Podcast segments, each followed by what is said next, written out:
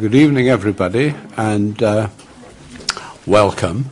Uh, this event is one of an occasional series of talks put on jointly by the Society for Algerian Studies and the Middle East Centre of the London School of Economics.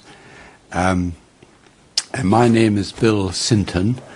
Um, I'm from the Society for Algerian Studies. I'm standing in this evening for our regular chairman, uh, John King, who can't make it uh, today. Um, I am delighted now to introduce our uh, speaker this evening, Michael Willis. He is a great expert on Algeria. He is a member of the committee of the Society for Algerian Studies, first of all, um, and he is a fellow of St Antony's College in Oxford, where he um, lectures, he teaches on modern Maghreb uh, politics. He did his, he did his PhD on Algeria, and um, he um, has also written a book on the Islamist challenge in Algeria, and um, he will be um, talking for about 40 minutes, and afterwards I'll open the floor to questions from the audience. You should be aware that uh, this um, this event is being recorded so we ask you to um, turn your phones off um, if you haven't already done so. And if anybody wants to tweet about the event, uh, they can do so. And the hashtag is LSE Algeria. Well done. um, I myself spent um, six years living in Algeria at different times. Um, firstly, in the 1980s, and later at the turn of the millennium. When I went back to Algeria after a long gap, the first thing that struck me was how reassuringly familiar everything was. Uh, and then the second thing was how utterly different so many other things were. Um, I'm sure if I went back again tomorrow, um, I would be struck by the same mixture of continuity and change. Um, however vivid my own memories are of different periods in the country, um, they certainly fall well short of um, a full understanding of the modern country. So now we all look to Michael um, to draw together the strands and give us the big picture uh, of the modern history of Algeria. And I know that um, historians always say that the future is not their period, but it would be quite interesting if Michael uh, could tell us something of his view of the general direction of travel in Algeria. Um, that's about it. So, Michael, you have the floor. Right, thank you.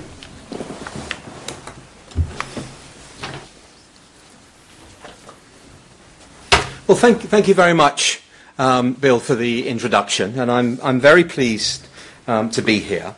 And I'd like to begin um, by thanking the Society for Algerian Studies um, for inviting me to speak to, tonight. I feel particularly gratified this is actually the uh, third time the Society has invited me to speak.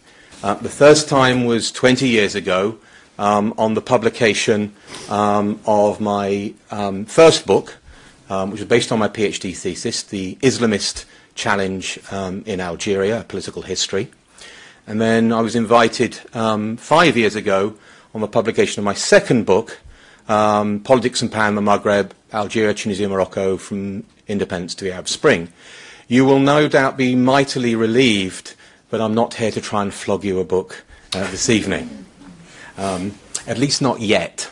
uh, because I have, I am currently um, uh, writing another book focused once again on contemporary Algeria, one which is still a little way um, from completion. Um, what I would like to take the opportunity to do um, this evening, of all, can everybody hear me? Okay, yes, good. The, is to discuss some of my thoughts and reflections on, on returning to write on uh, and study Algeria. Um, I followed and studied Algeria closely throughout the decade of the 1990s. Um, as Bill mentioned, my, my PhD and my first book focused on, on, on Algeria. And although I, I, I did follow events there um, for the next decade and a half, um, I didn't follow it quite the same closely as I had in the 1990s. And then I returned in 2014 to observe the, the, the country much more closely, following uh, my acceptance of a, an offer to write a book, an invitation by Hurst Publishers to write a book on Algeria. Um, and over the last three years, I have visited Algeria regularly, um, spending several months there, particularly last year in 2016. So as what Bill says is, uh, I find uh, completely uh, uh very, uh, very apt, that much has changed over the intervening period um, between the 90, late 1990s and uh, the last three, three or four years. Um, but some things have not changed, as Bill has, has, has already um, indicated. And one thing that hasn't changed is the sort of core question that I always had when I first started studying in Algeria, and I, I found that I came back to it again, was how come that why is such a fascinating and diverse country so neglected by researchers and scholars, especially those outside the country? Um, when I began studying Algeria at the, ver- uh, the very beginning of the 1990s, I began studying in 1991 to be precise, uh, I was aware that I was ploughing quite an initially quite a lonely furrow furrow. But I assumed that it would be simply a matter of time before researchers were drawn into studying the country. Um, now, this did not happen um, largely for the obvious reason that the gaining access to the country became nigh on impossible for foreign researchers um, during the 1990s due to the civil conflict that erupted and developed there and racked the country uh, for most of the decade of the 1990s. Now, it's a subject I'll come on to and say something about a little bit later on. Now, this led researchers who had hitherto worked on Algeria to shift their geographic focus elsewhere. I, for example, began to focus much more on Morocco from the late 19, 90s, uh, early 2000s onwards. Now, what is more surprising is that nearly 20 years on, and with civil peace more or less being um, fully restored to Algeria, is that researchers have not really returned to the country despite it probably being one of the very safest countries to visit in the region. Quite ironically, it was probably one of the least safe, is now one of the very safest countries in the region to visit. Now, even more striking, I think, is the absence um, uh, of, of, research on the country, especially on its um, recent history and politics, not only by foreigners, but also by Algerian researchers. There just hasn't been as much research over, over recent history as you might expect.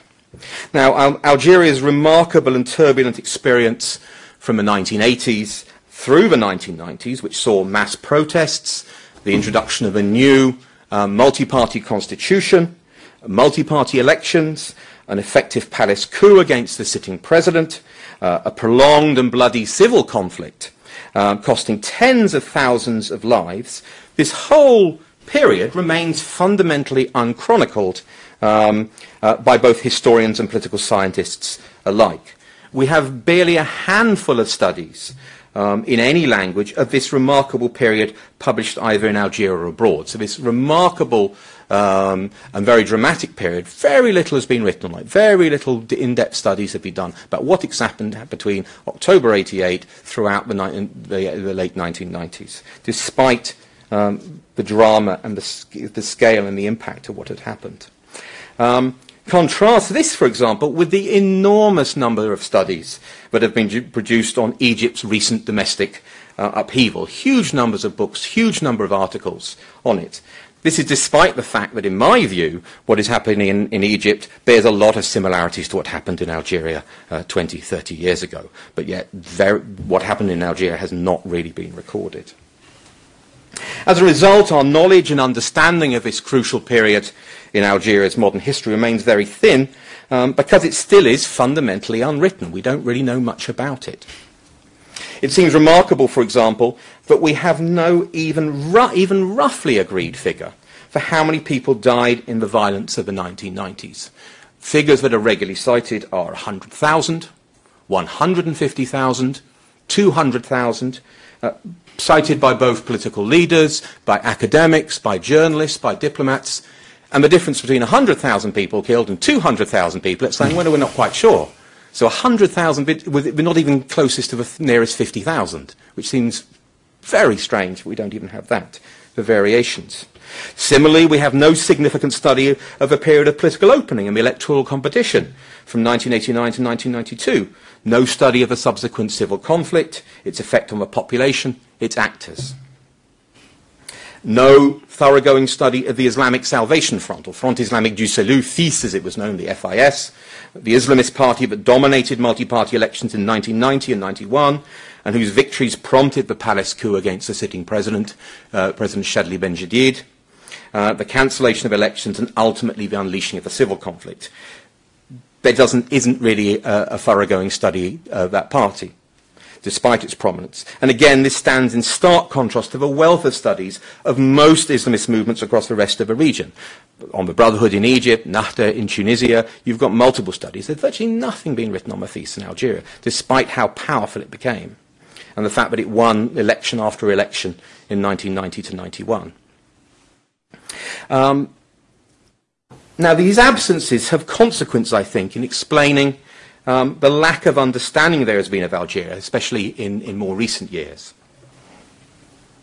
Many outside observers have been perplexed, for example, by how unaffected Algeria seemed to be um, in the remarkable um, series of up, popular uprisings that shook the region Tunisia, Libya, Egypt, and Syria, uh, which saw, um, uh, but saw Algeria pretty well unaffected by these series of popular uprisings.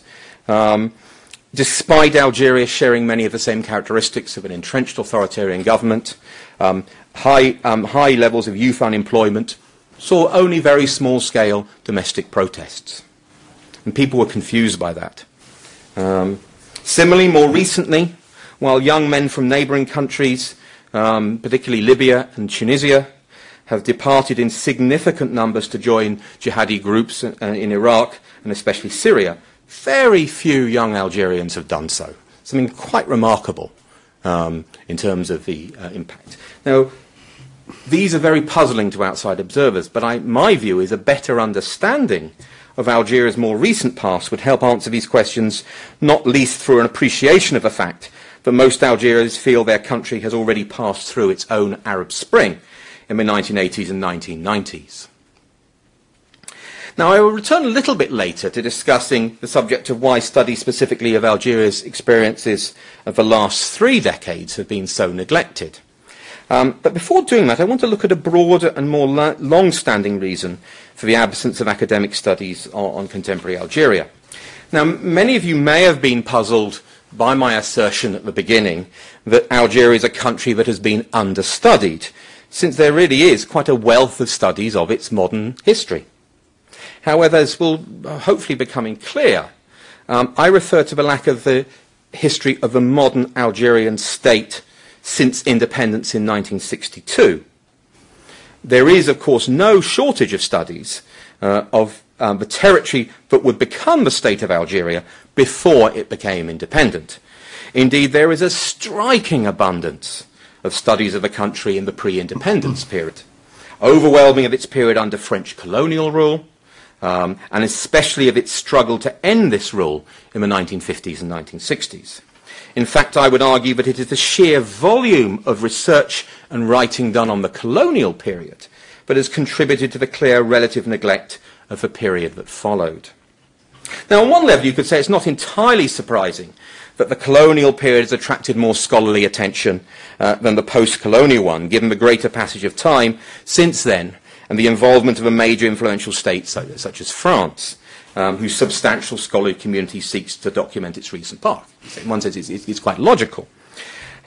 However, these explanations carry less weight if you consider that scholarly output on the French colonial period in Algeria has actually increased noticeably over recent years in both France and in Algeria.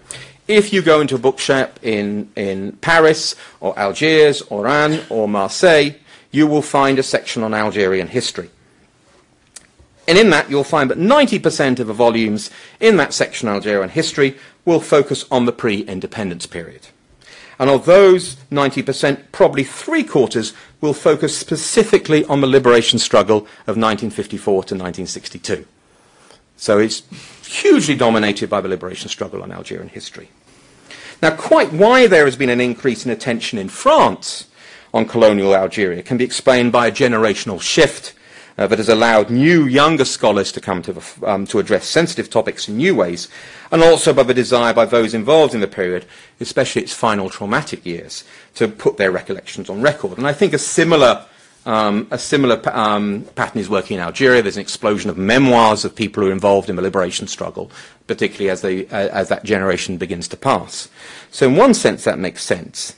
Um, and I think also within Algeria, it has to do with this, this increase in output on the colonial period and especially the liberation struggle It has to do with a desire not only to preserve memories of the colonial and, lib- and liberation period, but also to bolster and strengthen their presence in the national Algerian narrative, the official narrative.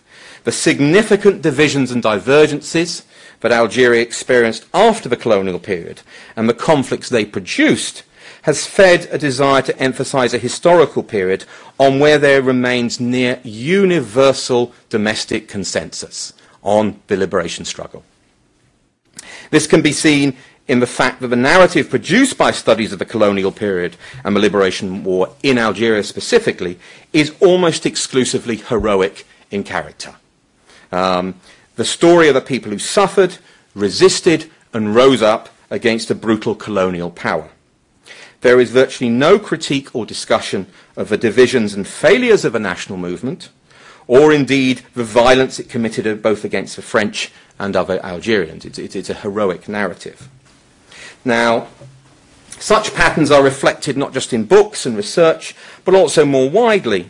Uh, for, for, pretty well every single day in the, uh, in the, in the, in the calendar, there is an anniversary, an event, or death of a, a martyr um, during the period 1954 to 62, which is explicitly marked with extensive articles in the press, but also by political parties and associations. It's always marked, always discussed. Interesting, not just by the government, but also by the opposition press and political parties. They also um, um, always mark the occasions and always talk of the heroic narrative. Um, now, I think continued attention within Algeria to the colonial period, and particularly the liberation struggle, uh, is fundamentally understandable for all the obvious reasons, uh, uh, um, given the enormous effect it had on Algeria.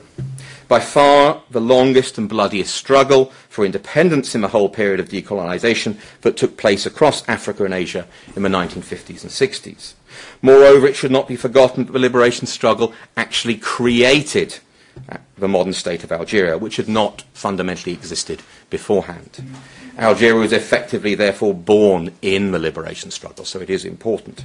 This has resulted in Algerian politics since 1962 being significantly shaped by the liberation struggle. However, saying the liberation struggle is crucial to an understanding of post independence politics is not the same as saying you only need to know about the liberation struggle to understand modern Algerian politics. It should be noted that the vast majority of Algerians living in the country today have no meaningful memory of the French colonialism and the liberation struggle.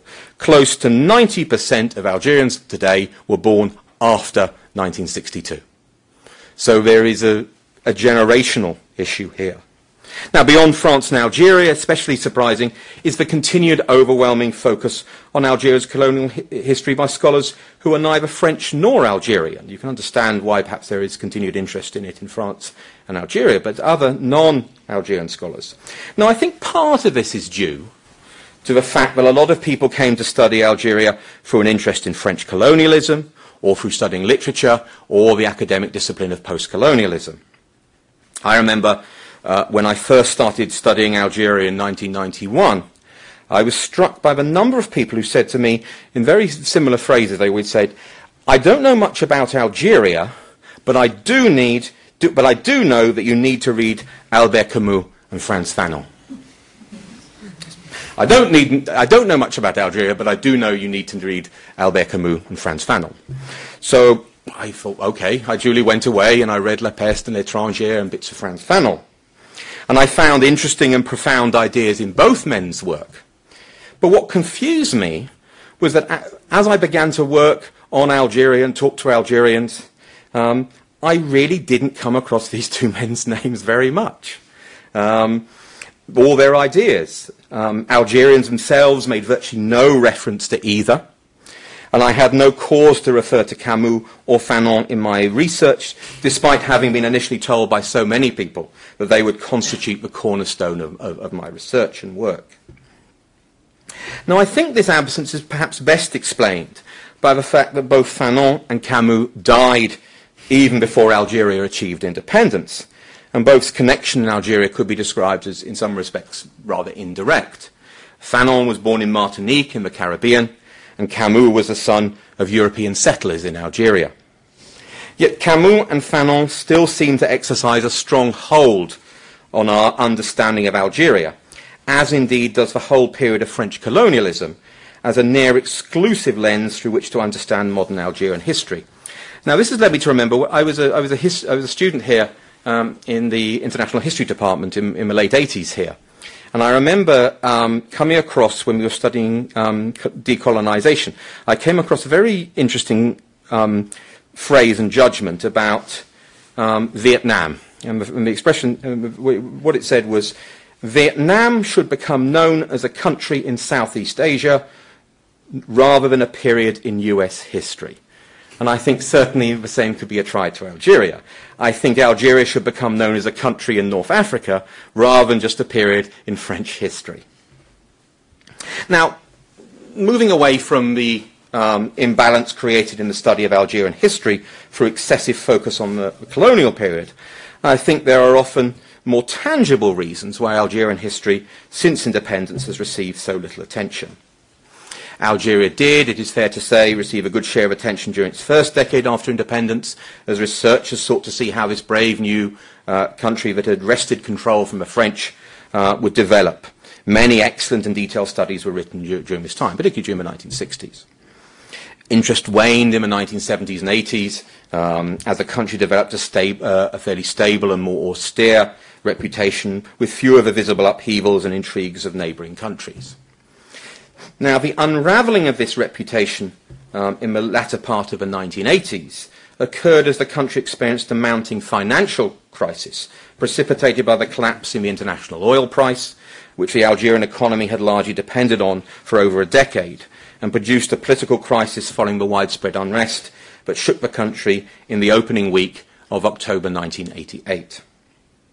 Now, this unrest led, for a variety of reasons, to an unprecedented political opening with a new constitution in 1989, which saw the party political monopoly of the revolutionary FLN um, ended, and the legalization of a plethora of other political parties that went on to compete in both local and national elections. Now, the apparently dizzyingly fast turn of events caught most observers off guard they were used to seeing Algeria as a very austere, stable, rather boring, rather impenetrable state. And then suddenly this exploded, one party socialist regime. Now, initial attempts to explain the seeming ending of FLN rule were made through analogies to the transformations that began to take place in the communist regimes in Eastern Europe. The Berlin Wall came, fell 10 months after the new Algerian constitution was, was released. Um, however, these analogies came unstuck. There were quite a lot of interesting things I said. This is all about the fall of communism. However, these came unstuck when it became clear that the new challenging movement to the state was not a coalition of liberals and pro democracy activists, as in Eastern Europe, but a powerful Islamist movement. This produced a shock in itself, since this, the rise of this movement seemed to be at odds with Algeria's leftist history. Particularly taken aback were the French, including most academic researchers, whose extensive links in the country were with the country's old Francophone elite, and who were both blindsided and perplexed by a movement that emerged from a social and intellectual milieu with which they had few connections and thus no understanding. A lot of academics were still talking to members of a communist party and the rest of it, and they said, well, who are these guys with beards and where have they come from? We, we don't seem to understand them. They, they, we've never met these people. What, what relevance do they have to what we've been studying? Now, the new emerging reality of Algeria began to attract more thoughtful attention by the turn of a decade, but was soon curtailed by the gradual growth in violence within the country following the forced ending of electoral process in January 1992. The issuing of a warning by some of the Islamist armed groups in the autumn of 1993 that they would target all foreigners who remained inside Algeria after December led to an inevitable exodus of foreigners from the country, including those researchers who were studying Algeria's startlingly new political um, dynamics. Now, the departure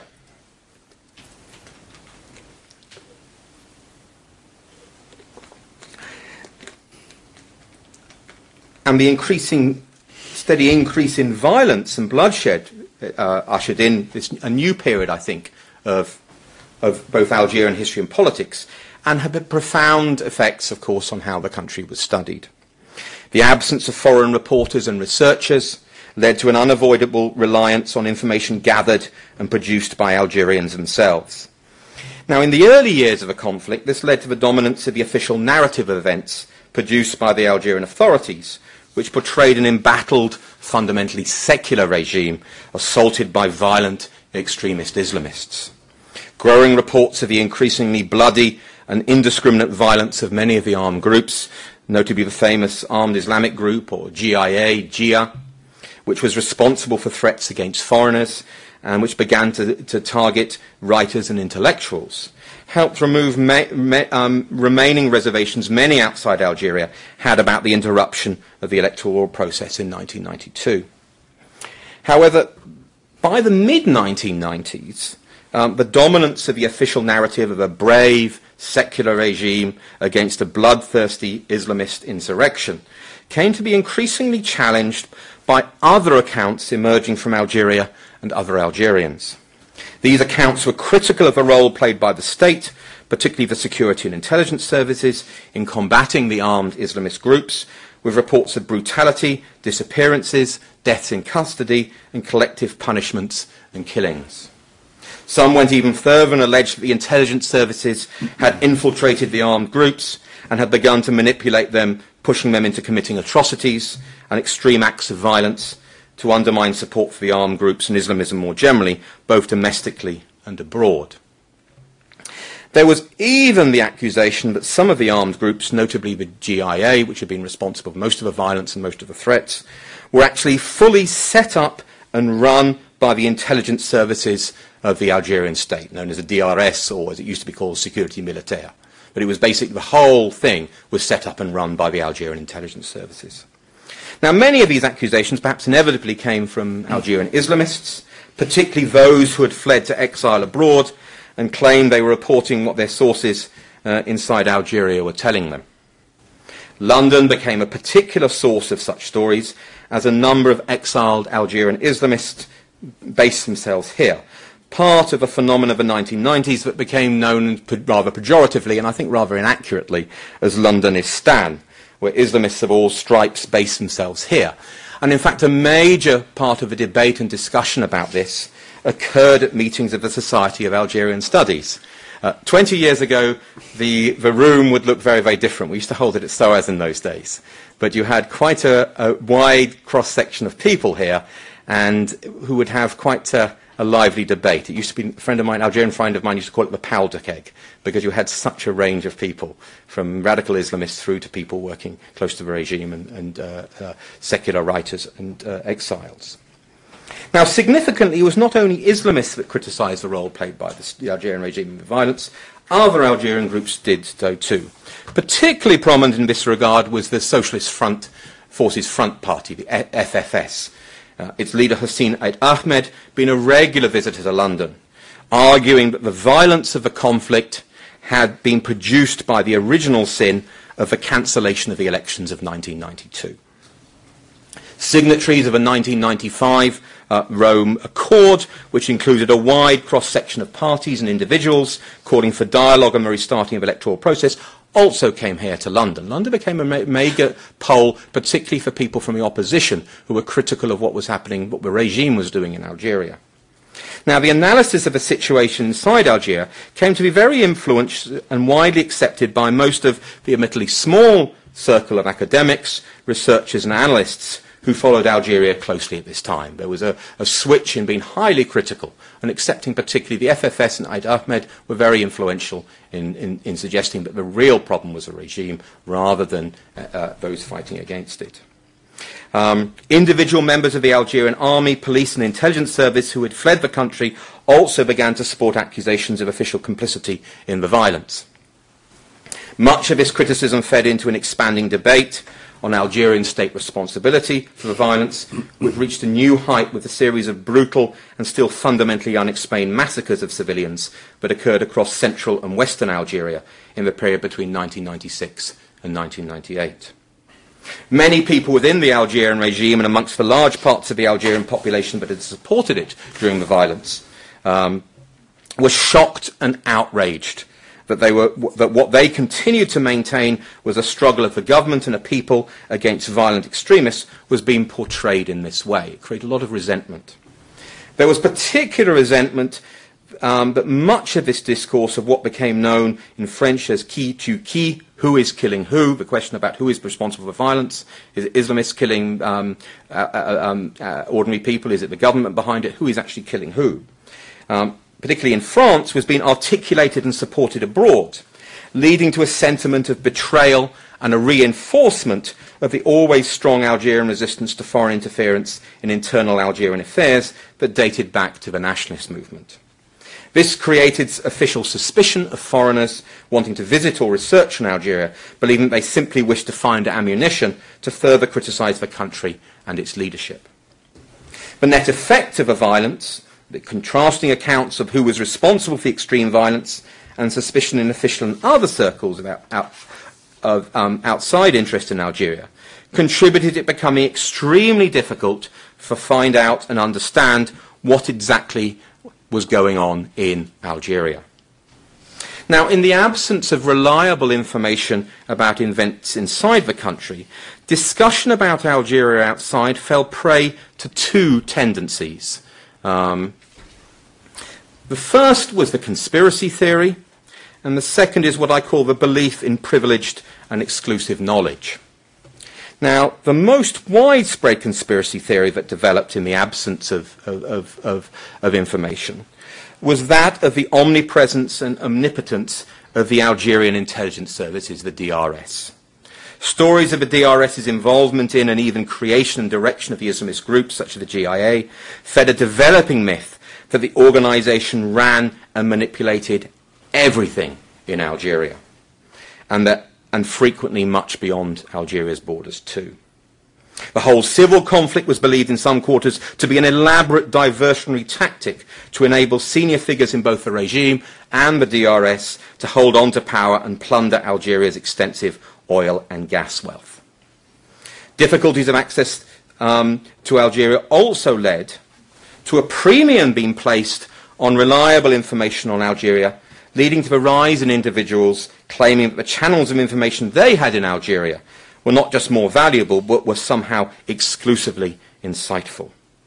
A regular comment that was heard in that period was, I have contacts in high places in Algeria, and I can tell you what's really going on in Algeria. It's something you heard regularly, a lot of people say. There were even those people who would say, I know exactly what is happening in Algeria, but it's so secret I can't tell anyone. so it became this whole thing that there's a secret, there's some secret thing that only certain people have access to. Um, the reality was, of course, these, these accounts differed massively with each other. Now, it goes without saying that DR, neither DRS conspiracy theories nor claims to exclusive understanding and insights help further genuine research in understanding of Algeria. It, it was not helpful to trying to find out what was going on. What is noticeable is that both tendencies are still alive and well nearly 20 years on from the end of the civil conflict, particularly outside Algeria. We see this in the fact that many politically al- active Algerians, particularly outside Algeria, will accuse most other politically active Algerians of being DRS agents. Um, I've, I've, I've, got used over the ideas to um, talking to some, an Algerian about another Algerian. He'll say, "You know, he's a DRS agent. He's with the DRS." Okay, and I used to think that, and I talked to the other guy and said, "I, I was speaking to so and so. Why are you speaking to him? He's DRS." And then everybody thought everybody else was DRS. So I assume there must be a lot of DRS people here if you belong to that tendency. Maybe even I'm a DRS agent. I've been accused of it several times. So uh, it, it, it, creates basically this paranoia that everybody was working for this, um, this completely omnipresent and omnipotent um, security services. Um, stories of the DRS's involvement in and, in, and even creation and director of the Islamist groups, such as the G, um, sorry, the, yes. Also, I think it, belief in the DRS, um, which in recent years has supposedly been officially restructured, uh, renamed, and had its long-term director, Mohamed Tawfiq Medien, uh, removed, is somehow still fully dominant. And I regularly hear that this, this, this demotion and restructuring of the DRS is actually um, a, a, a fake um, it's faked its own demise, and it's actually still running everything, but it's faked itself the way it's reorganized. So this gives you a flavor of a sort of continuation. Also, I see in the speculation on the state of health of President Abdelaziz Bouteflika and his likely successors in office. As many of you know, he is very unwell and has been very unwell and appears very infrequently in public. I regularly have people telling me the apparent inside and exclusive truth uh, on how unwell he is and who his successor is. Now, the fact that these inside truths all contradict each other suggests that people don't necessarily have these things. So these, these, these again, we have this problem of understanding. That's outside Algeria. I, I think we should not acknowledge some of the problems that, um, that, re, that research and discussion on recent Algeria um, inside Algeria, particularly notably of the 1990s, has some very real constraints. Chief amongst these within Algeria has been the legal constraints put on, uh, on this discussion contained in Chapter 6 of the 2005 Charter on Peace and National Reconciliation, which sought to draw a line under the conflict of the 1990s. Uh, this offered legal protection to the forces of the state against accusations or legal pursuit for any crimes they may have committed during the struggle against the armed groups. It criminalised any complaint or denunciation of those forces and prescribed fines and even imprisonment for anyone who, and I quote, instrumentalises the wounds of the national tragedy to undermine the institutions of the state, weaken the state, damage the honour of those who have served it, or tarnish the image of Algeria internationally. So it was basically were, it was criminalised discussion of the 1990s if there was any criticism of the role of the state. Now, this clearly goes a long way to explain the lack of research and frank discussion of the 1990s in contemporary Algeria. Indeed, one is struck by the hegemony uh, that the official discourse on the 1990s exercises in Algeria today. The period is almost universally described by both officials and ordinary Algerians as the time of terrorism. The time of terrorism is the usually the period of terrorism is how you describe the 1990s is described by pretty well everybody. This supports the official narrative of the 1990s that the conflict was the one that saw both the regime and the wider Algerian population attract, attacked by violent Islamists. The period is discussed often in a, in a curiously detached way, as if it was some natural tragedy that befell Algeria like a hurricane or an earthquake, in which Algerians had no hand and were simply the victims. Indeed, the conflict is fundamentally portrayed as something that originated abroad and was imported into Algeria. It came from either Iran or Saudi Arabia um, or Afghanistan. That's regularly. This was something that came into Algeria from outside. Now, such a consensus, I think, has strong similarities to the consensus on the liberation struggle, that of the heroic Algerian people fighting a great, powerful evil emanating from abroad. Now, such is the spread of this apparent consensus that one Western diplomat in Algiers made the startling statement to me that during his entire time in Algeria, he had never met a single Algerian who didn't think the interruption and ending of the electoral process in 1992 had not been a thoroughly good thing. He had never met anybody who didn't think what happened in 1992 was a good thing. Um, now, yet this consensus over what happened, um, over the essentially foreign nature of the conflict, ignores the reality that Tens of thousands of Algerians joined the armed groups that fought against the regime in the 1990s. And before that, three million Algerians voted for the FIS, the Islamist party, in legislative elections in 1991, and five million Algerians voted for the party in local elections in 1990. Now, when I ask ordinary Algerians today in Algeria, where are these people? Where are the people in the armed groups? Where are the people who voted for FIS? Regular answers you get are dead, in prison or with some venom with you guys in London, um, which you often get. Uh, yet the reality must be that the vast majority of those who fought in the armed groups and voted for the FIS must be still alive and living in Algeria today. Indeed, when one gets to know people better, and especially in private, a slightly more varied and nuanced discussion uh, emerges. There is, it has to be said, genuine confusion about the source of the violence in the 1990s but also little asides about current friends and neighbours who used to be Islamists. You often hear you get talking to people and you say, "Oh, you know so and so, you know the guy from so and so. He's a, you know, the writer or the theatre critic or whatever. You know, back in the day, he used to have a big beard and sell a and wave the Quran, wandering around Didouche Mourad. You know, he doesn't do that now he's now a Marxist or he's now uh, a, uh, um, a uh, Amazigh activist. But in those days, he used to do it. And a surprising number of people have passed like that. And people say, well, you know, we, back in the day, I, I, went for a rather strange period and I used to go and do that, but don't do that now. So they, they are there in society. Now, the conflict is therefore present, but somehow buried in Algeria today. Now, one of the aims I am currently, um, one of the aims of the book I am currently writing is to try to understand how the period of both the late 1980s and the 1990s has affected Algeria today. How has this period of dramatic change and violent upheaval been processed by society? This absence of real public discussion inside Algeria about what happened in the 1990s has had certain repercussions on study of Algeria from abroad. To begin with, it has only fed the phenomena of conspiracy theories and claims of exclusive knowledge I referred to earlier.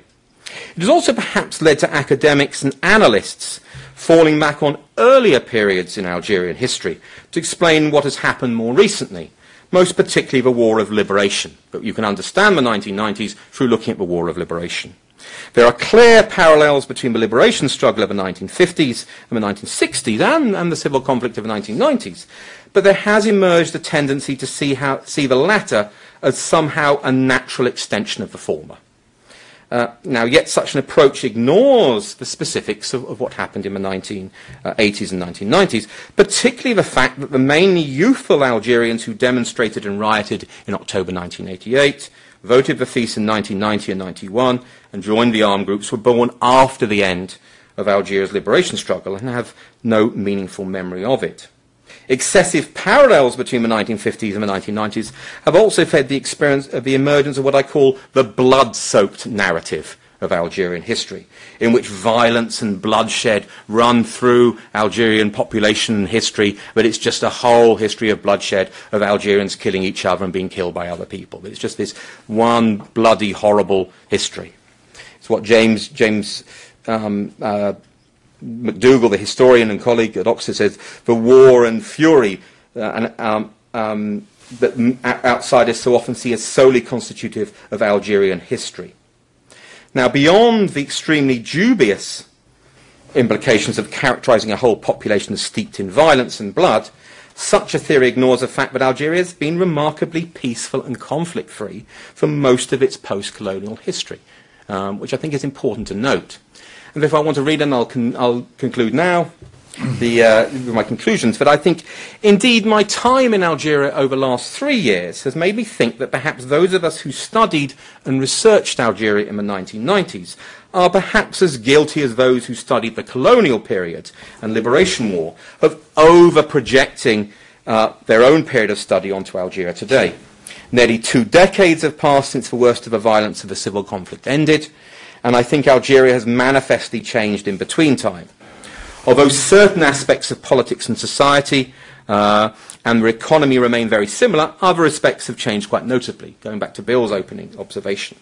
I therefore believe Algeria today needs to be studied in a new light and without the determining assumptions of earlier periods, such as the colonial period, the liberation war, and the civil conflict of the 1990s. For Algeria is a fascinating and diverse country, not just in its own right, but also offers really valuable lessons and insights for the surrounding region and beyond. The widespread Algerian claim that Algeria experienced its own Arab Spring two decades before the rest of the Arab world is not just a piece of glib exceptionalism, in my view, but has substantial validity and merits explanation, not least for the lessons it can potentially teach the rest of the region still reeling from the events of 2011. The book I'm currently working on is trying to make sense of and explain the Algeria that has emerged in the wake of the civil conflict but I hope that a new generation of scholars will come to look at Algeria totally unencumbered by the preconceptions and prevailing assumptions of the past. I'm delighted to say that this, this, these scholars and scholarship is beginning to emerge. Um, outside Algeria, we have Vish Sakthivel and, and Riccardo Fabiani, who was here tonight, um, in terms of working on really, really impressive, really insightful views of what is happening in Algeria. But perhaps I'm most impressed by what is actually happening inside Algeria. Um, my trips to Algeria, I've been impressed by the work done by young scholars in working in Algerian universities and at think tanks and research centres. I think particularly of CRASC in Oran and CREAD in Algiers. And I think the careful and often low profile research being done there offers insights to what is happening in today's Algeria, which will hopefully develop a new understanding both inside and outside Algeria of the country. In this way, it could help liberate the country from the oppression of being understood exclusively through its past experiences. Thank you very much.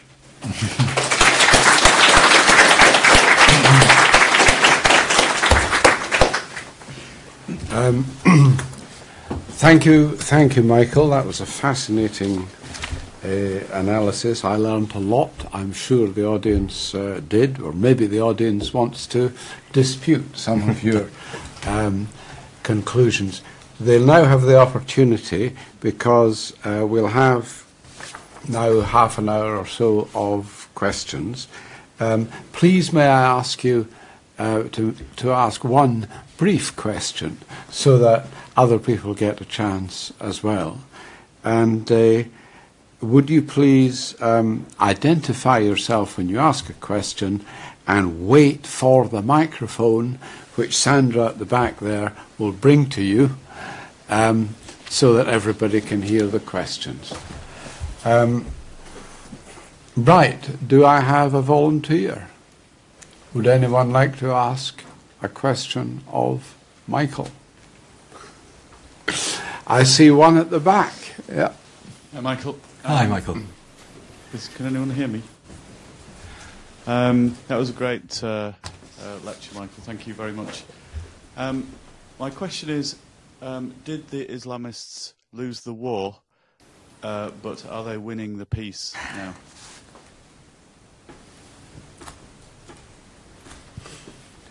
Do you want me to take that straight away or take other questions? Yeah. Um, I think take yeah. that. That sounds like a good substantial. I, thank you, Michael. Um, I think that's a, a, that's a very interesting, interesting question. I think the the interesting part about about the Islamist movement in Algeria was at its height in say 1991, it was probably the pow- most powerful Islamist movement anywhere in the Middle East. It was taking over half the votes for elections. It could pour hundreds of thousands of people onto the streets. It was dominant, but it doesn't get there. Firstly, I think because obviously it is stopped. The electoral route to power is, is stopped by the, um, uh, the regime. And then it when the civil conflict starts, it only persuades a very, very, very small percentage of the people, just into the tens of thousands of people, to um, start the um, uh, an armed insurrection. I can go into details about why I think the armed insurrection failed. But the question, and I think this is one of the most interesting questions in Algeria today, is what has become of the Islamist movement? You have political, the FIS was banned and broken up, and I think is now uh, really finished. People have very little memory of it now. For ages, it was thought it could come back again. You have, you do have an, an Islamist political part. You have Islamist political parties in Algeria, but you have about six or seven of them, and they keep splitting up and breaking off. Um, and in elections, not that necessary elections are always a very accurate indicator of, uh, of support, but they don't seem to be able to garner much political, uh, much political support. Um, there also seems to be, and this is slightly anecdotal, and I apologise for that, an antipathy amongst large sections of the Algerian population towards Islamism as having brought the problems of the 1990s. That's not universal um, which is quite unusual. I think a sort of a, a popular antipathy in a lot of levels that you wouldn't necessarily get in other countries.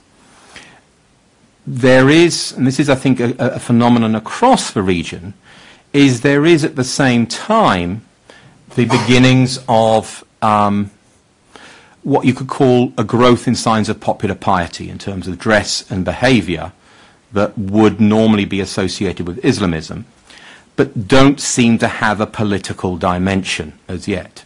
And there's some discussion about whether the experience of the 1990s actually destroyed any appeal of any political dimension, that where there was signs of growth in signs of religious piety. It is about personal expressions of faith, personal expressions of, of, of spirituality and of community, but don't really want to have a political um, uh, uh, dimension. There are people who think that it's only a matter of time that this, these expressions of piety develop a political dimension. I'm not so sure that really has what the experience of the 1990s completely discredited the political path for what could be broadly termed as an Islamist movement. There's a growth in a quietist um, Salafi movement, but again, that, that is more traditional Salafi and not having a political dimension.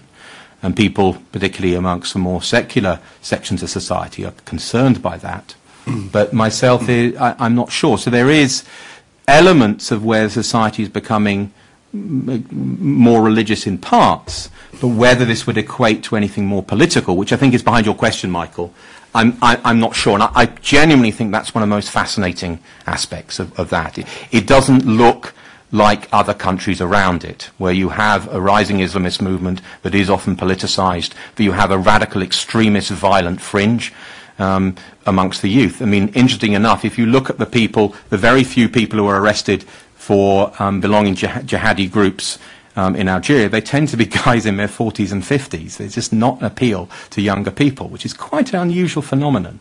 And I think that says, that says something about how society views uh, and the, also the experience of the state in dealing with this politicization. A very long-winded, just like my lecture answer, Michael, but I hope that uh, helps. Anyone else? gentleman there. Hi, my name is. Don't know if this is working. Hi, my name is Luis, and my question is: After independence, Algeria was seen as a leader on decolonial movements and decolonial thought. So, for example, they hosted the Black Panthers Party in the 1970s. They trained the PLO and so on. So, my question is: What was the impact of this in Algerian society, if any, today? Um, my short answer is that I, I'm, I, I'm not that familiar. It's not a period I've studied in detail myself. I have to. It's certainly created an atmosphere within the Algerian population of a pride in their revolutionary origins. But you've got to, that, particularly the period you're talking about is the mid-late 60s, isn't it? Mid-60s. Um, I think the generational point that I made really kicks in. You've got to look at the demographic profile that really there are fewer and fewer people. The, the, the, Al- Algeria um, had a population at independence of probably about 9 million. Today it has a population of 41, 42 million. That just in itself tells you about the memory of the sort of heroic period of the 60s and 70s. It's still alive in certain parts, but the vast majority of ordinary Algerians have no memory of it. Um, I think it lives on in parts of the foreign ministry. The foreign ministry still have parts and memories of that. And I think in some parts of the intellectual left in Algeria, but again, they're increasingly small and marginalized. Um, so it lingers there, but I suspect not very, very much. I don't know if you'd agree with that. I don't know. I don't know much. One more over here. Um, Riccardo Fabiani from Eurasia Group. Um, my question is about the former FIS voters that you mentioned. The, the, anecdote was very interesting because it shows how some of these voters basically changed and they tried to blend in society and to forget about their past. But I wonder how many of these former FIS voters are dormant voters, or can we can can we consider them as repented uh, voters, or uh, they have a, some of them might have a tacit sort of uh, understanding uh, that you know they don't deal with politics, but they they're still you know in their hearts, let's say, mm-hmm. Um, FIS supporters. So th- I think this is a pretty interesting point, right? Because you said five million people voted for the FIS in local elections in the in 90s. In the latest election, the FLN only got a little more than a million votes. So I wonder how you know these former FIS voters have repositioned themselves. If there is more, you know, than than a, that anecdote you mentioned uh, in this story. It's very difficult to tell for all the obvious reasons I've, I, have said. I've, and, and, this is why I think it would be really good when we do get a chance to do research on this, because I find myself falling back on anecdotes and trying to talk with other people. And again, the patterns seem to be mixed. These people, have, the, the, your voter, the last person, the last opportunity you had to vote for FIS was 26 years ago. So if you were 18 at the time, that means you're the, the, the youngest FIS voter is going to be is my maths correct, is 44. So these are people in their 40s, 50s, 60s. So, and it changes things. And I, a comment I used to get was, because I used to ask people there, when you get to know them a little bit, and he said, well, I used to be involved, but you realise that's not the way to do things. We, we found a, a very, very insightful comment was, a, was an ordinary Algerian who said to me, he said, yes, well, you see, we used to believe, I used to believe you change things by going out on the street and demonstrating, protesting, and now we realise that doesn't work in Algeria we found other ways. And he made an expression like that. We found other ways of getting there.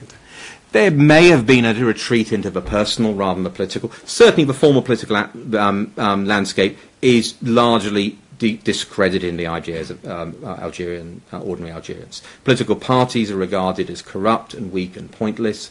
The regime is regarded as remote from people, and people have often disengaged.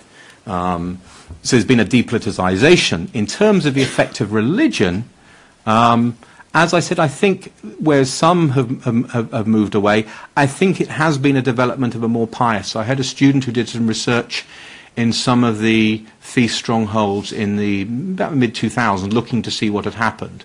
And what she found that there had been a growth in religious sentiment, but as I mentioned earlier, there had been a rejection of the political and um, extremist element people said, well, the FIS were good because they reintroduced us to our religion. The old, the regime of Boumediene didn't really tell us about our religion. We've now got that. It went a bit crazy with these crazy guys in the 90s, but we have our religion and it now is a foundation of what we do. Whether that will re- result in votes or whether it's regarded the whole process, I don't know. I suspect that it has broken up significantly. And a lot of the people who, um, um, several people I, I speak to said, you know, I did participate in the, in the marches, I did used to think the FIS, I did vote for the FIS, and then I realised this was, this was going nowhere. Um, and it wasn't where I you know, wanted to go.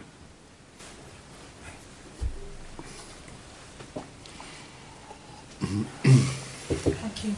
Um, I do think if there is an election today, the FIS will would win. Mm-hmm. I think Ali Belhaj is still very popular. People think that he's the only one who's kept mm. his principles. I, am just what, what people say. Anyway, I've done my PhD on Algeria on the 90s from a gender perspective here in the UK. Um, uh, I had seven different supervisors, and I've been through three different universities. Uh, to say that there is no scholarship, there was no scholarship, there was no understanding, and there was no will to work on. It's a good proposal. just just do something from France. Just do something about France. Just go to collect your your data in France. That I was facing this, and now one year after I finished, I'm still struggling with where to publish my my PhD. So this is to confirm what you're saying. But I'm wondering if uh, the only reason is because we just want to focus on post-colonial, or it's just because we don't want this narrative to be known. Uh, although I, I mean, my work is really on gender, on women, on highly skilled women who left Algeria during the 90s, during that. Um, so that, that my, my, my question is, like, is there any chance we can carry on working on the 90s in the UK, or would be scholarship? You said there's scholarship uh, scholarship for the 90s, or for I would hope so, and I'd, I'd, I'd, really like to see your research and hopefully it gets published because it's exactly the sort of thing that is needed. The, what the impact on the population in the 90s, we haven't done study, particularly the, the large numbers of Algerians who left. So it sounds fascinating. I think it's di- people find it difficult to put Algeria in a niche. yeah. Is it Middle East? Is it Africa? Is it French? It's sort of none of those things, and where it sort of falls between the cracks, isn't it? Which is something I used to get all the time. So I'd so simply, and I'm glad that you sort of, I wasn't the only one finding it really difficult. yeah. I used to get very funny looks when I studied Algeria. Why are you doing that? And, uh, but it's so important to study. If you look at the lesson, so please do do publish it. It'd be nice. I'd like I'd like to hear more about what what you have to say. So yeah. But I hope it's difficult for reasonably said to carry on doing research, particularly in Algeria at the moment, for reasons I said. Yeah. Hi. Hi, my name is Bouquet, and I would like to ask you about this, but um, I'm going to have to create the foundation of my question with regards to Turkey because I'm Turkish and I don't know much about Algeria specifically. So, in Turkey, Islamists, when you look at their economic policies, it will be mainly just Western neoliberal economics. They will not have like any idea of Islamifying the code of labor or trade. But when you look at social issues, civil issues, then it's Islamic politics. So maybe I was thinking in Algeria, you don't see Islamism as politicized because Islamists or the, those who would feel like they're Islamists in the 90s do not feel uh, threatened by a secularizing state, so they don't have to create a reactionary politics against it. Maybe they feel that actually Islamified society is the norm today in Algeria. So for them, like the norm has become Islamified. The society has become more Islamified, so they don't have to put that up front in their politics. And also, if you look at Turkey and um, with regards to people who go to join ISIS, it will not be um, like staunch political Islamists because they, usually they have a really strong sense of community and very strong ties to their families and they go on to do academical studies and they have found that you know changing the educational system is much more effective in changing people's perceptions of how they should de- lead their lives rather than taking a gun and go to, going to Syria and not being sure whether you'll come back so how much of the um, absence, I should say, of Islamists in the Algerian political state, do you think is actually because they think they have won in a social sense? That people have, people do live in a live in a pious way that Islamists would approve of, so they don't actually need political activism in that sense anymore. That may be the case for the reasons that I mentioned. The other thing to mention, compared to most other societies, the Algerian movement has pretty well always been, apart from when the FIS in existence, highly fragmented and fractured. You haven't got one big movement. You haven't got a big brotherhood movement. There's a brotherhood movement in Algeria, but it's only part of, of, of, of a picture. You haven't got a very large um, Salafi movement. It, it, it's quite local and it's quite unstructured, so you haven't got a feeling of this is what we're doing. It seems to have been personalised to a certain extent. Um, so whether there's a sense of we've won, it's like this is what I've decided to do, a sort of personal choice. I mean, I think the whole issue of Islamism, when it becomes a lifestyle choice, develops a very interesting dynamic. Is it about, you know, people say, well, I want to, the, um, some people explain the, the, the, the um, the growth in the middle classes. One, one journalist who observes these things quite quickly was, was explaining to me the growth in forms of, of, of, of certain forms of dress that would be seen as more pious. Um, is amongst middle class Algerians is partly to the influence of Gulf um, Gulf channels. You can be you can wear the latest fashion and you can you can be a consumerist, but you can also be pious as well. And this actually feeds into all sorts of things. So I think it is a sort of a personalisation rather than a movement that has this big long term strategy. I think the visions of this, an, an interesting aspect of Algeria is, and I think this is something that will come into play, is there seems to be an exhaustion amongst most Algerians of grand plans and grand promises of revolution. Um, you often get people saying, well, look, we tried to, we, tried to, we tried to have this Islamic revolution in Algeria, it didn't work, and we ended up much, in a much worse situation. In 88 to 92, we tried to have a democratic revolution, and it just ended up in violence and problems. We tried to create a wonderful socialist state, and we ended up poor and with loads of corrupt government officials. You even have people say, we have this wonderful revolution against the French, and we ended up poorer and in a more, uh, almost more oppressive state. So the, some people say, you know, big plans, big revolutions, taking control of the state, eh, not ready for me. I'll get on with my little bit, and I'll do what I can. Uh, that seems to be a sense. And this is all quite anecdotal, but that's, I think, where, and then I think the Islamism feeds into that a bit. the, the lady, yes, that lady there, and two more soon, yes. Thank you. Can you hear me? Um, so my name is Yasmin. I am actually Algerian. And uh, don't worry, I'm not DRS or anything like that. So I, am DRS, so it's okay. all right. So I, uh, first of all, I allow myself to disagree with the lady who uh, spoke earlier, saying that uh, if there is another election, um, the FIS will win because even though uh, Ali Belhaj is quite popular uh, in the Algerian popular belief, we still have the association of whatever happened, like that bloody period and the Islamic movement. So whatever happens, I don't believe that it, it will win again. Um, now, my question is, uh, I am a researcher in the Algerian literature. I don't know if you're familiar with that. But in every piece of Algerian Francophone literature, there is a reference to French colonialism. Even in the very recent works, like, for example, Daoud and Yasmina Khadra and anything like that. So, and we don't find that in the other Maghreb's literature, like Tunisian and Moroccan, uh, even though we had our independence roughly in the same period, so they had it in the 50s, we had it in the 60s.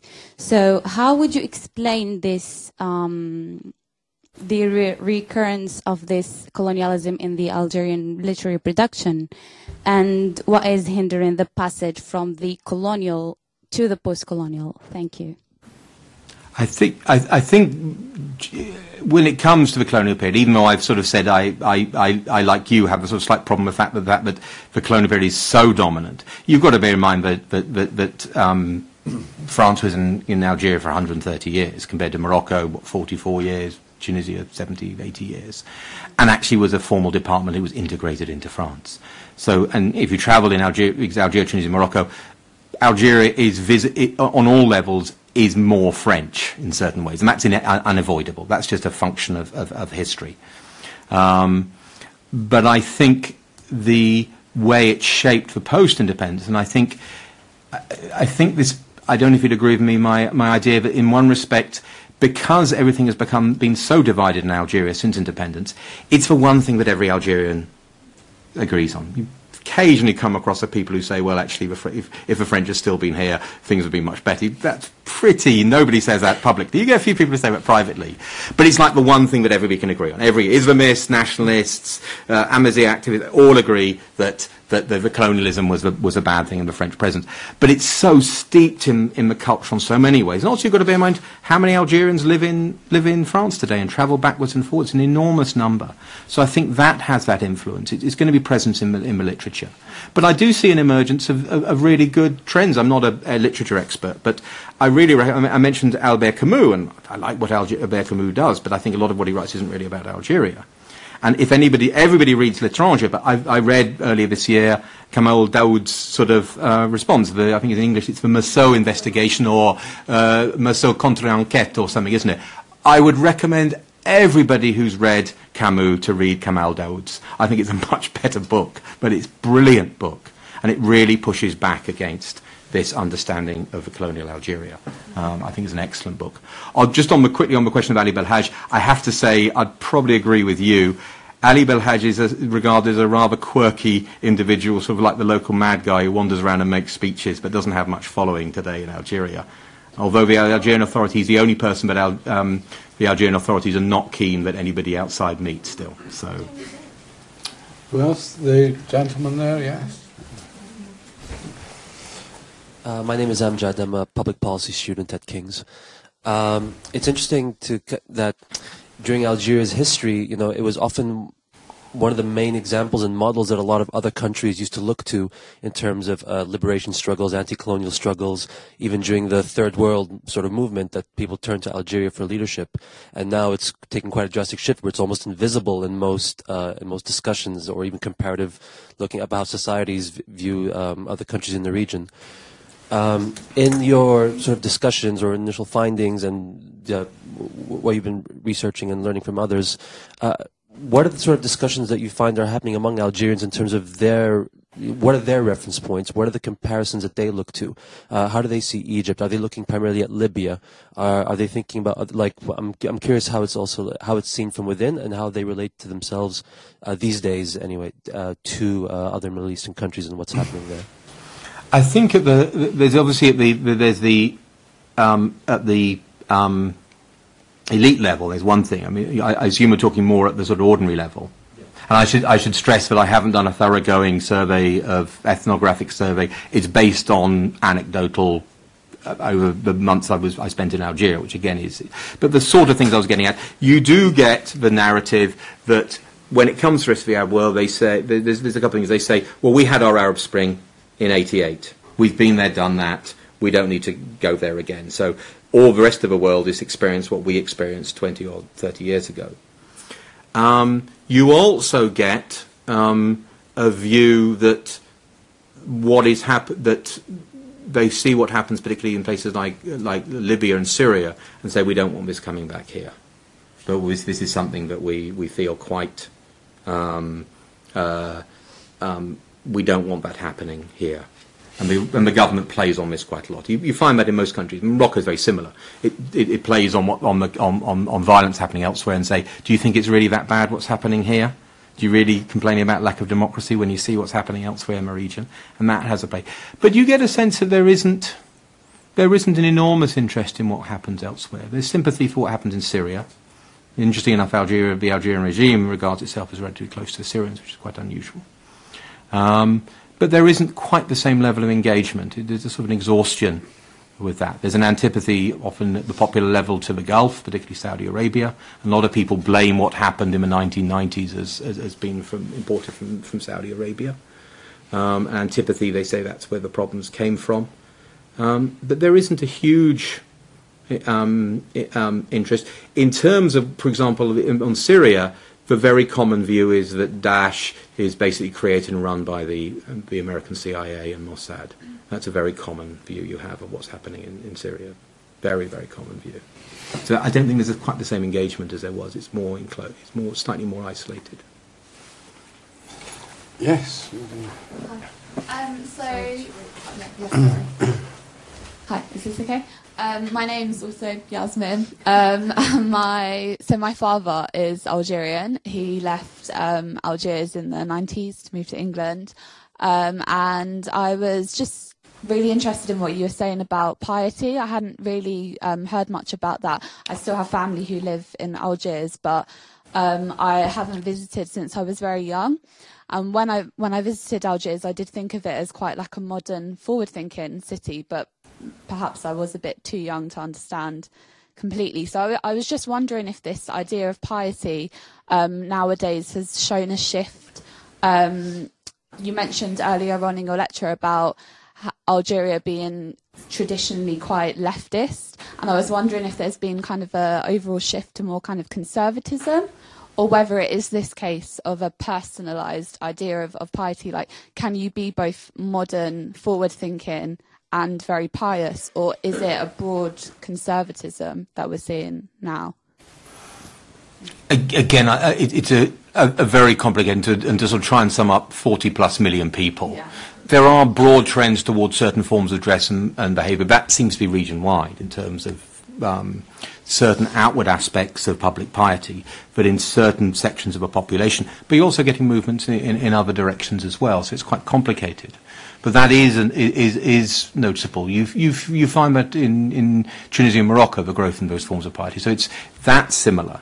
But what you haven't got with it is a growth in sort of more Islamist political sentiments. And in fact, at certain populations, you've got a lot of antipathy. A very interesting dimension, which again is something I, would like to look into more detail, is the lot of hostility people have towards Islamists and something you, you find if you go to other countries, people say, like in Morocco, I, I, I vote for Islamists because they're honest and they work hard, etc., PJD. Etc. In Algeria, you get people saying, oh, you, you, know, the guy with the beard who runs that, he's not interested. Yes, that's what he's interested in.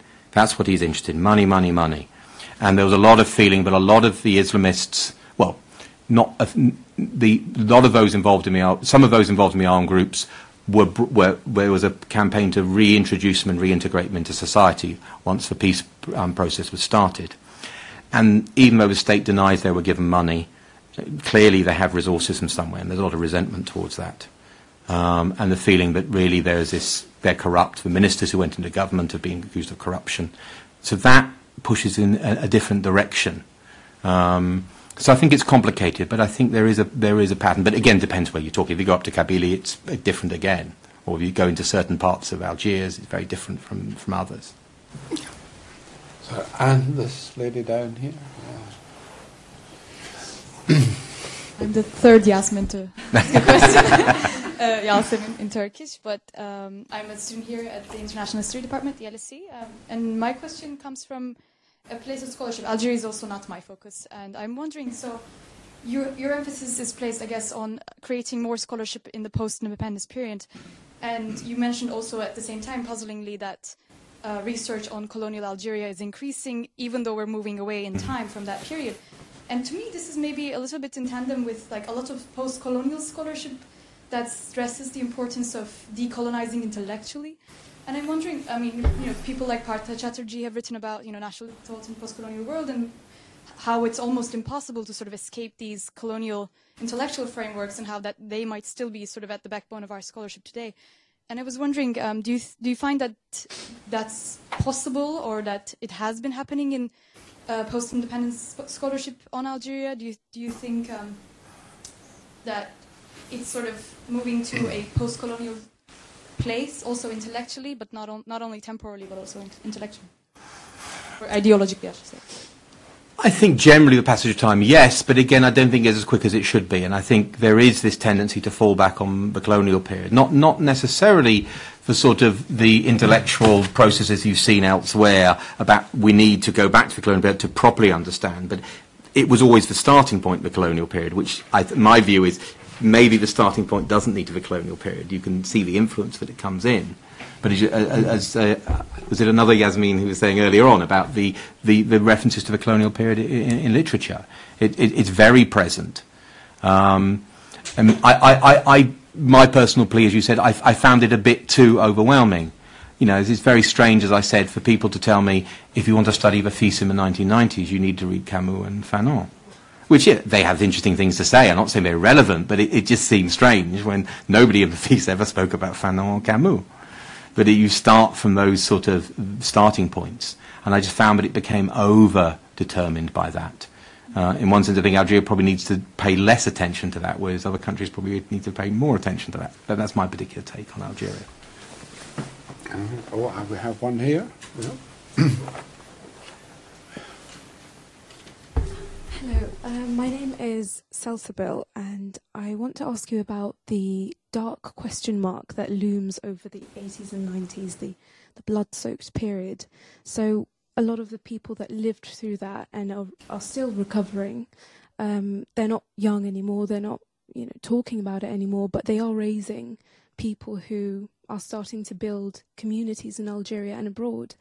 Um, and I think what what's quite alarming is that there's um, only evidence of a of a non-truth or an untruth. There's no real account of what happened, and and therefore there's no real account of the consequences. And then how do we deal with those? Um, and I think a lot of th- the discussion on research, it feels like we're trying to build a castle on sinking sand, because we have so many. F- uh, fragmented identities in Algeria, um, and as somebody that's you know goes almost every year. Um, I don't have family in the, the capital city. I have family all around, um, and I, I, go to places that are less affluent, less um, exposed to kind of um, modern ways of living. Um, and the issue is that people find identities in karate. They find identities in American films being played on Arabic channels day and night. They find identities in Bollywood culture.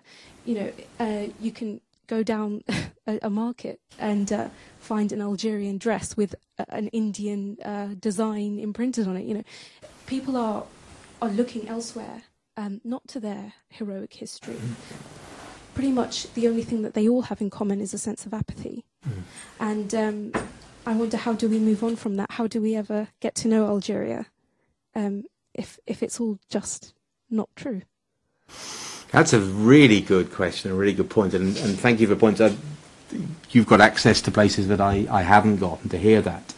Again, it, it, it does make sense to me that there, things are going in different directions and the usual pattern you get elsewhere of where people say, well, we need to, Europe is what we need to be, or we need to be more, you know, the Middle East is where we need to go. The old traditional things. People say, well, neither of those are really working.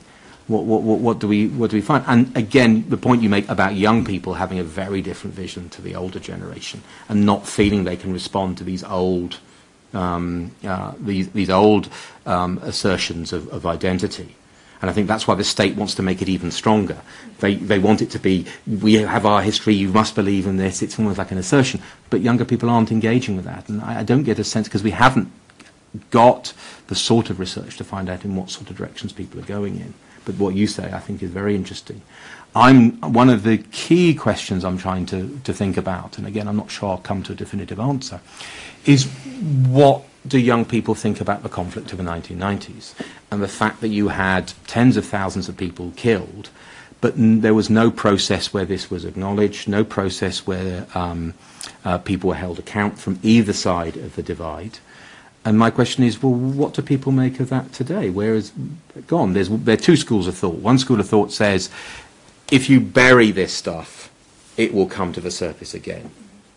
Um, other people say, well, you know, societies that experience a collective trauma, perhaps they have a way of just dealing with and absorbing these horrendous things.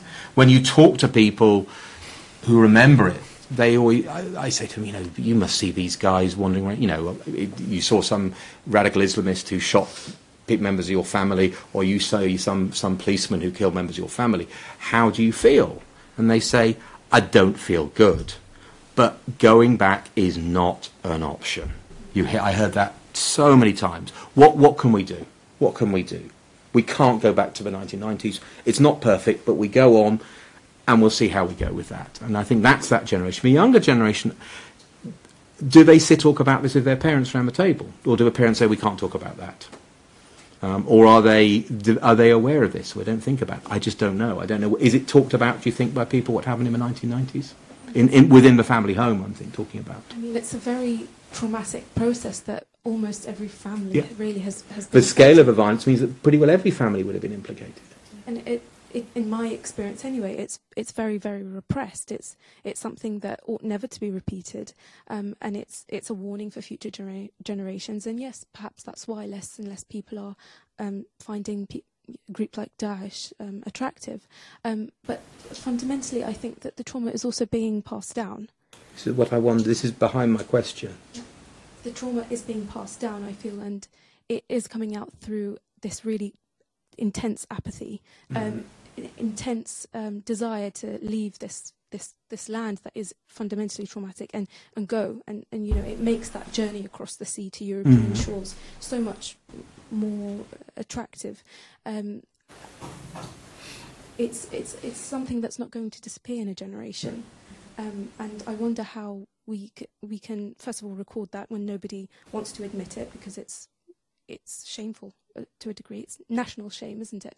Um, but also, how do we ever administer that that help? can I just add something here? Just because when I was doing my PhD, I was um, collecting narrative, narrative stories from those women who left Algeria. And um, I spoke to around 180 women around the world. All have kids who are traumatized, like mine, like hers.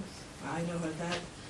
Um, and all, majority of those kids want to do, want to study, want to go back to Algeria, but who also want to carry on study, doing something on the 90s.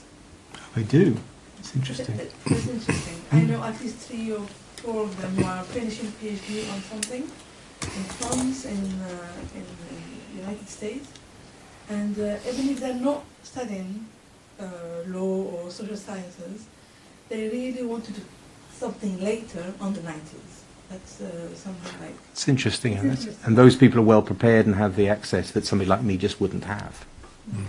It's, uh, Well, um, I'm afraid our time is pretty well up, so I need to bring this meeting towards a conclusion.